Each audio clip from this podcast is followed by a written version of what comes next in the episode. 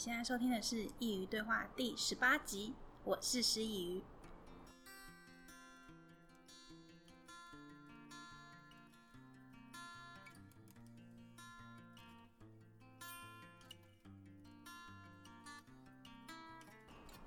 今天要分享和人生相关的主题，关于逃跑，你想到什么呢？有让你想起不好的回忆吗？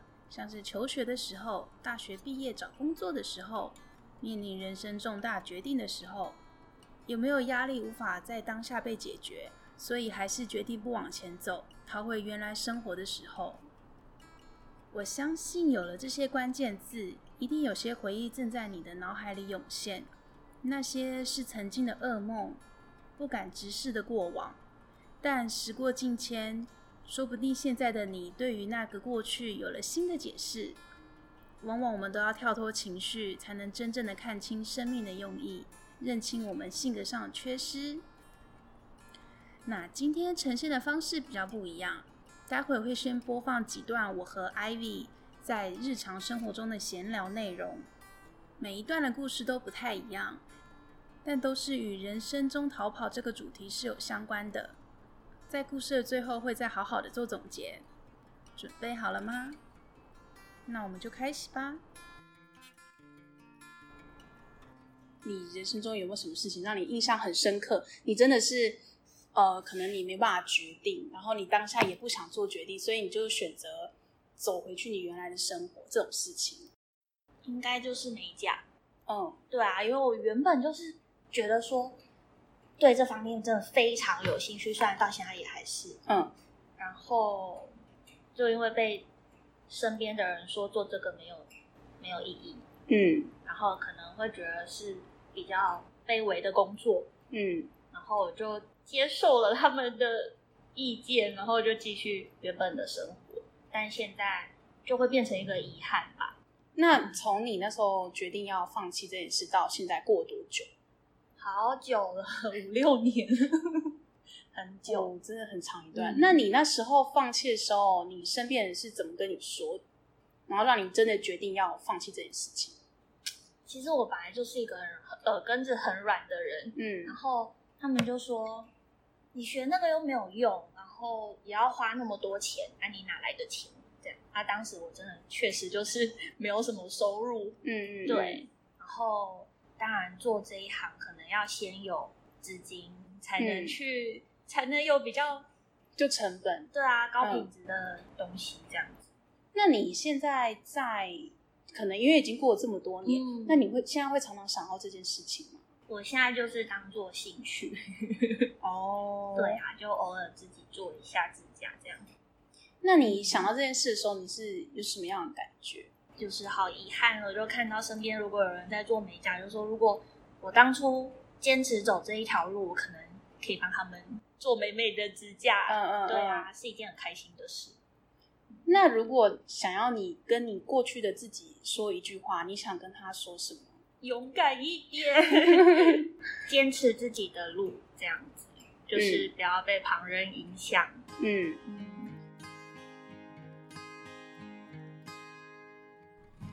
其实 Ivy 这个故事，我听他说了很多次。可想而知，他是多么的在意。其实这些话我也曾经在前面几集说过。人生是自己的，我们不应该因为别人觉得怎么样就放弃自己一直想做的事情。没有任何人可以为你的人生做决定，只有自己才有最终决定权。旁人当然能提供意见，但不应该是以他们的意见为主。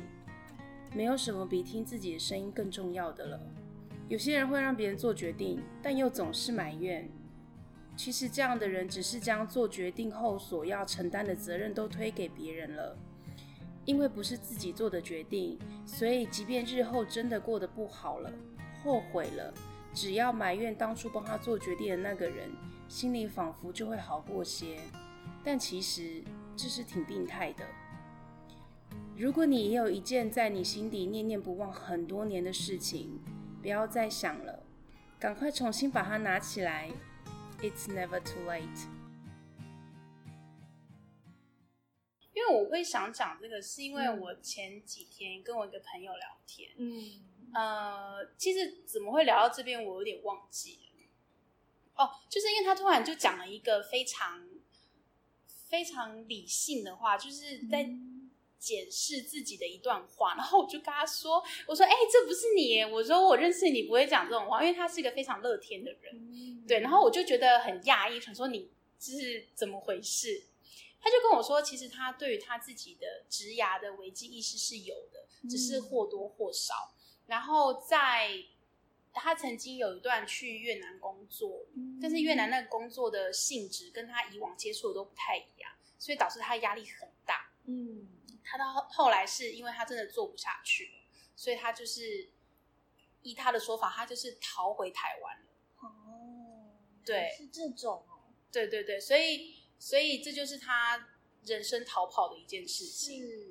然后我就跟他说，我因为他说他觉得这件事让他非常的受挫，因为他没有想过这件事情就是居然会演变成这个样子，他没有想过这这种。工作上的压力居然会大到让他无法承受，嗯，因为他以前的工作其实是压力没有这么大的，对，他从没想过他有一天居然会因为工作大到他不想要做这份工作，因为他年纪比较大，嗯，所以他就对于这件事他一直就觉得怎么会这样子，对，然后我就那天我就很认真跟他讲，我就说其实你没有逃跑，嗯，我觉得人生很多都是这样，你就是去尝试。你就是去接触之后，你才知道哦，原来这些东西我真的不能做，嗯，或者是这些东西我真的是可以得心应手，所以那就是一个人生的过程。当然，你人生都没有挫折，你就不知道你自己适合什么，不适合什么。对对。然后我说，我那时候就跟他说，我说你没有逃跑，你只是去尝试了这件你没做过的事情，然后你现在知道了你不能做，你只是更了解自己而已。这是一件好事啊！是，就如同我最后和我朋友说的，人生就是不断的尝试，即使失败都是很正常的。没有谁在人生的道路上都没有挫折过。如果你的人生真的一帆风顺，那代表你的人生还没有开始。在最近的日子里，我又和这位朋友聊天，我们聊到了关于真正的快乐。他那天是这样说的：人生很奇妙。你必须得先真正的痛过，才能真实的快乐。所以，不要害怕那些认识自我的过程，它只是没有你想的那么轻松而已，但它终会过去的。这样的话，我想到我之前也是类似的经验，嗯，就是因为我一直都是在服务业打转，嗯，那。就是休假都会跟家人错开，因为家人就是休假日，我们不能休假日这种。嗯嗯，对，我们我就是曾经尝试去做过行政工作，嗯，但我也觉得那个压力实在是太大了，要面对客户啊，或者是嗯上司主管又在都都在同一个办公室，就是我就默默的什么都没讲，然后就直接。隔天就没来上班了，虽然这样很没有责任心，就是那时候还很年轻的时候，嗯，这样算吗？算是，但是这是 蛮一个不良示范，对啦，不良示范，大家不要学。嗯、就是如果你真的不喜欢，你至少要跟人家说。对，而且我很觉得自己很卑鄙的，还是用就是不身体不舒服这个理由说，我今天没办法去，然后我隔天也就没有再出现了。哦。这其实 对大家不要学哦。其实也遇过有几个，就是同事又这样子。嗯、对啊对，就是之前自己也遇过这样的人，嗯，然后自己就会觉得就会诅咒他们，结果没想到，哎，过没多久自己也变成这样的人。诅咒有这么严重吗？因为他如果离职，然后什么事没有交接清楚，可能那个责任就会落在比其他同事身上。我觉得诅咒是不用，但但是因为你就。你想了，他就是一个新人，所以他身上的东西也不会太多。对，讲真的，新人离不离职，对大家而言是没有差的。是，就是可取代性很高。对，因为他也是一个刚来的，他也什么都不懂啊。嗯，对啊，所以也不用诅咒。对啊，我讲的太严重，就 就是会暗自会讲一些不好听的话之类的。但是就是应该可以告诉其他人，你们不可以这个样子。对啊，因为这。就很像以政治人物好了，我其实觉得不应该扯政治，但我就是想要用一个 一个例子。好，就是我长大之后才发现，很多政治人物不是可能事情做坏了、做错了，大家会要他下台这件事。然后我就觉得天哪，那下台就没事？那好像以前就会觉得下台是负责任，但其实不是啊！你下台是不负责任的一个表现。你要，你至少把你做出来的。呃，可能意外好，你可能在你任职的期间有发生什么事情？收尾，例如说有水灾好了，你要把先水患先处理好，再下台，这样子才叫负责任吧？对对，这样好像被他赚到，就是我做做好，那我现在下台，然后旁旁边人帮他擦屁股吗？对啊，说的也是。对，所以我不觉得下台是负责任的表现啊，就是或许他解除这个职位，他没办法领那么高的薪水，好，不然他变成政治辩论。我就是想要举一个这个例子，对，所以，所以他那个临时下台也算是从他的岗位上逃跑了。对呀，对，也算是一种逃跑。对，这段故事其实真的是不良示范。以前我总是认为会突然不出现在公司是刚出社会的新鲜人才会发生的事，直到这几年我遇到或听到很多三十好几的人还会这样做。我才发现这在职场其实很常见，但我想说的是，即便你真的很讨厌你的工作，你也不应该直接从岗位中逃走。我们应该做个成熟的大人，跟公司知会，即便你只是去上班两个礼拜，甚至两天，也要先给对方知道，让对方好安排。虽然说新人对于公司并没有太大的损失，但是在人力安排上面，你短暂的同事就会有影响。也要给公司去调度人力时间，其实你也不差这几天，但如果因为多了这几天，你的风评不至于坏掉，你也不算损失吧。所以大家在想离职的时候，做个成熟的大人，好好的跟公司说，没有人会为难你的。嗯，例如说在国外很开心，不想回台湾。对啊，这也是一点。可是那没办法，你就没有签证，你总不能非法拘留，到时候更惨。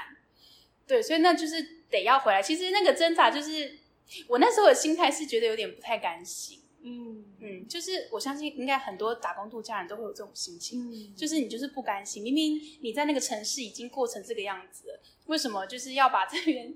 这东西收一收，然后做回你原来的自己，就是有一种这种落差感。嗯，嗯，所以那时候的心情是很复杂的。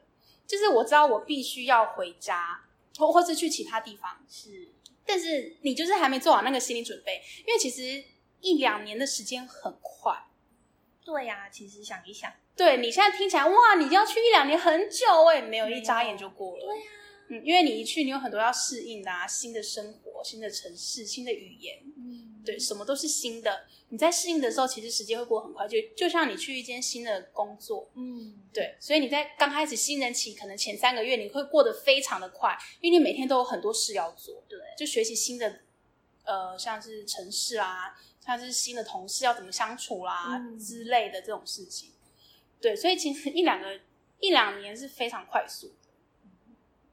但你说我们做什么抉择吗？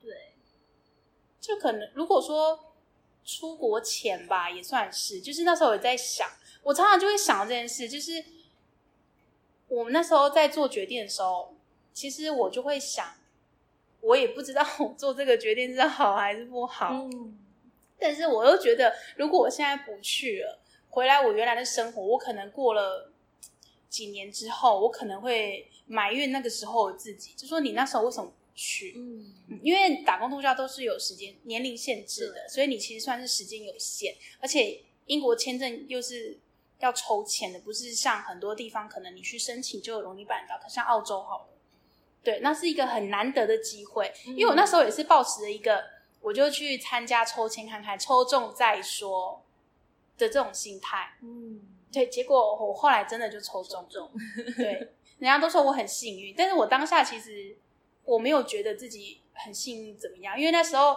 抽中这个签证对我而言是人生的一个难题。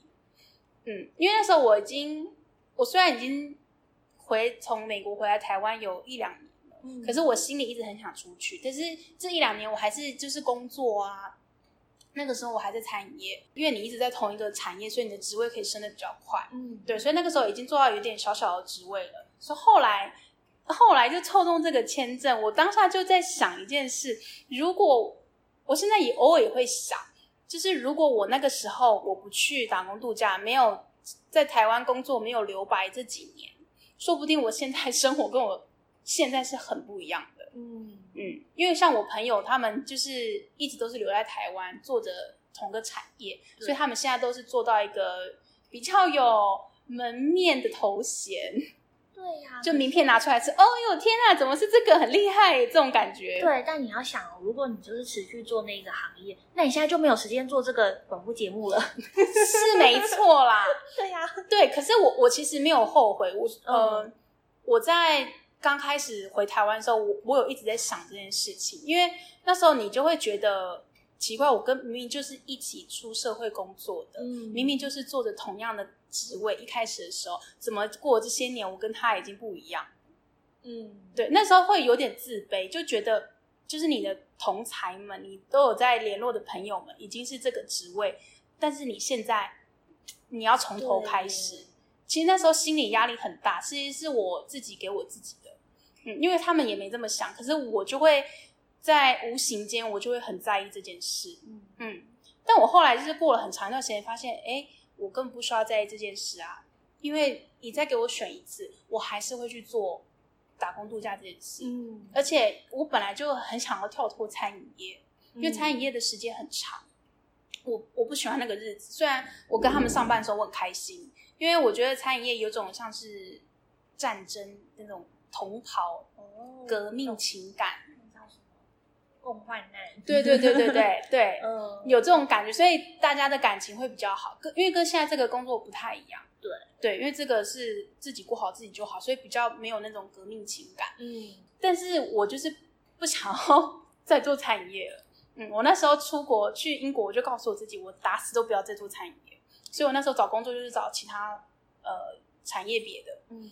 所以，我现在也不会后悔这件事，因为我就认清了我自己。我即便当时留在台湾，我也不会继续做餐饮业。嗯。那我为什么要因为他们的职位跟我现在的不一样，然后在那边觉得很痛苦、很后悔？其实更不用。对啊，而且你现在也过得很好啊。对啊，我现在也过得很好。对啊。对，所以我人生抉择算是这个吧。嗯。但是对我而言，我也会觉得那算是逃跑的一种。我当初去，我出国其实不是我真的想去，嗯、是我想要离开这里。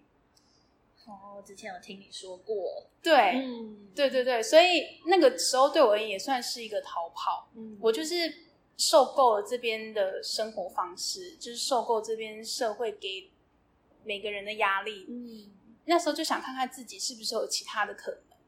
那你这个逃跑是好的哎。是因为现在你认识现在的我吧，因为那个过程是很痛苦的，我觉得有点类似像逃离传统文化的这种概念会比较深。对对，因为就是在台湾就好，我我不知道其他亚洲国家，我就说台湾，就是可能会觉得你就毕业之后就是找一份工作啊。我现在说女生，男生我不知道，嗯、就是毕业后找一份工作，然后可能时间到，可能二十五岁到三十岁这段期间，你就是得嫁人。嗯，对，然后就是要。相夫教子，嗯、就是 就是比较传统的对对，然后或者是就嫁到婆家之后就要打理就是婆家的一切，嗯、但我就不是这种人，所以这些让我很痛苦。嗯，对，我就是不想要这么早结婚啊。对，我知道有些人可能好，你真的遇到你真命天子，那当然是你个人的人生际遇。嗯、对，但对我而言，我不是这样子。对，所以那个时候就这件事让我很痛苦。这是一篇关于我的故事。其实我也不是第一次分享打工度假之于我的改变。那个时候的我是真的想逃离这种生活模式。我很害怕重复的日子，很害怕一成不变的生活。而在我准备出国之前，我的日子就是上班、工作、下班和同事吃饭、聚餐、上上酒吧、唱唱歌、看看电影。我相信这也是很多人的生活写照。现在我想问正在这样模式的你，这真的是你想要的吗？在每天看似挥霍、实质空荡荡的日子里，如果不是，即便是像我一样逃跑也没关系。在作为逃兵的日子里，我也算是认清了自己。到了最后，我回来了这个我一开始最想逃离的地方，反而是更踏实的停留下来。终于明白，在以往我所认为的逃跑里，其实是寻找自我的一趟旅程。我清楚的知道，我所需要的是自由。我还是一样不喜欢在同一个地方待太久，但是我也知道，等我准备好再出发，那不是逃离，而是前往。如果你问我会不会再开启一段旅程，这是肯定的，只是我不会再害怕回家了。我之前在分享第二旅程的时候也曾说过，人离开是为了回家，所以就算你真的做逃兵也无所谓，就认真的逃离吧，真真切切的感受当下的每一个时刻。时过境迁，你会发现这段逃跑的日子里所带来的其实是养分。人生就是如此奇妙，当你觉得往下的时候，其实是往上了。正所谓福祸相依，谁又能真的分得明白呢？最后还是要分享近况啦。今天的近况我得好好的讲讲，在这边还是要先跟大家说声抱歉，我居然连续两个礼拜没更新，今天居然是七月的第一集。在七月的一开始就过得非常忙碌，正职工作也有一些棘手的问题，必须非常专心的去处理，以至于我也无暇顾及到这个频道。再来是我之前都是利用休假的时候制作这个节目，而现在疫情趋缓，我的休假又恢复了很多行程。本来以为可以利用空档来做节目，殊不知我根本太天真了，我连睡觉的时间都抽不出来了。我前几天去宜兰玩。两天几乎都是户外行程，大家有兴趣知道吗？如果我把行程分享给大家，你们会想知道吗？可以上 IG 或 iTunes 上留言给我。如果大家有兴趣，我再把它整理整理。其实我以前不是个喜欢户外活动的人，这几年在外旅行才发现大自然的美好，默默的在清单上增加了很多项目，希望之后我都能完成那些我想做的事情。之后一起邀大家去做户外活动，像是爬爬山啊、潜潜水之类的。我用想的就觉得好有趣。虽然我目前本人根本不会潜水，但去学一定就会了。我在很久以前就想做一个动静皆宜的人。如果说失忆于这个角色是静，那本来的我就是动。同时拥有两种特质一点都不冲突，反而是件很性感的事。所以，如果你喜欢全集又喜欢看书，这一点都不是什么困扰哦，是件超棒的事。最近呢，除了去宜兰旅行之外，还参加了公司的春酒。哎，对，你没听错，是春酒。因为疫情的关系，演到这个时候，我还跟其他同事开玩笑说都要吃尾牙了。但还是很感谢公司请大家吃顿饭和抽奖，那天晚上也是蛮开心的。但是呢，我可能太久没有吃大餐了，吃完春酒的隔天，我居然肠胃炎，所以又休养了好几天。这大概就是我这两个礼拜的生活概况。其实我真的发现我已经很久没有真正的休假了。休假的时候不是在写稿，就是在录音剪辑。要做副业，真的要比别人多花很多精神和心力，但我其实也算是乐在其中的。除了每况愈下的精神状况之外，其他都还不错。那我希望接下来呢，都能够好好的休息。